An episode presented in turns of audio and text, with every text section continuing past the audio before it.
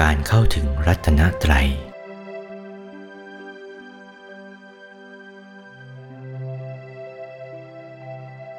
ธรรมกาย มีสีใสเหมือนแก้วจริง ๆ จึงได้ชื่อว่า พุทธรัตนะธรรมทั้งหลายที่กลั่นออกจากหัวใจของธรรมกาย จึงได้ชื่อว่า ธรรมรัตนะธรรมรัตนะ คือหัวใจของธรรมกายนั่นเอง ดวงจิตของธรรมกายนั้น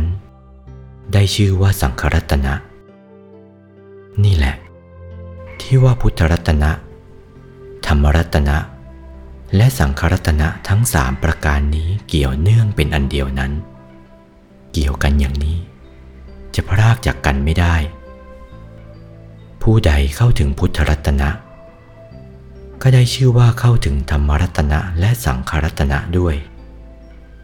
การเข้าถึงรัตนะสามดังกล่าวมานี้จะเข้าถึงได้อย่างไร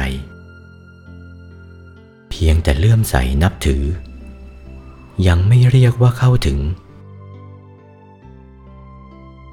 แม้จะท่องบ่นน้อมใจระลึกถึง ก็ยังไม่เรียกว่าเข้าถึง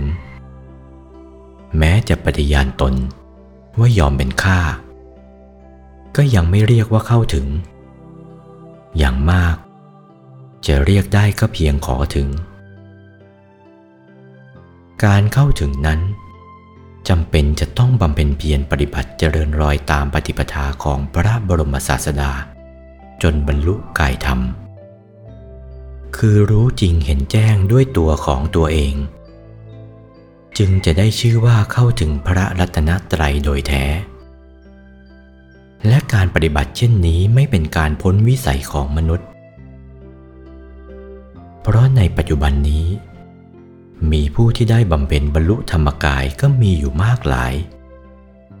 ผู้ที่ได้ธรรมกายแล้วเขามีความอิ่มเอิบและสุขกายสุขใจเพียงไหน ถามเขาดูได้ เมื่อได้ทราบว่าการเข้าถึงพระรัตนตรัยมีผลอย่างไร ผิดกว่าที่ยังไม่ได้เข้าถึงอย่างไร ทั้งจะได้รู้ด้วยว่า ศีล สมาธิ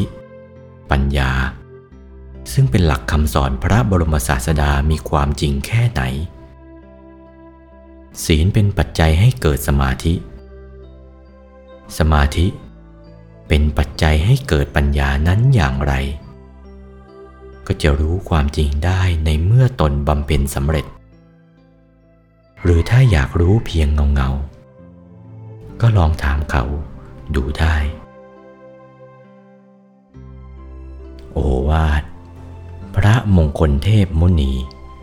หลวงปู่วัดปากน้ำภาษีเจริญ จากพระธรรมเทศนาเรื่อง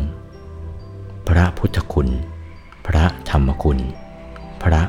สังฆคุณ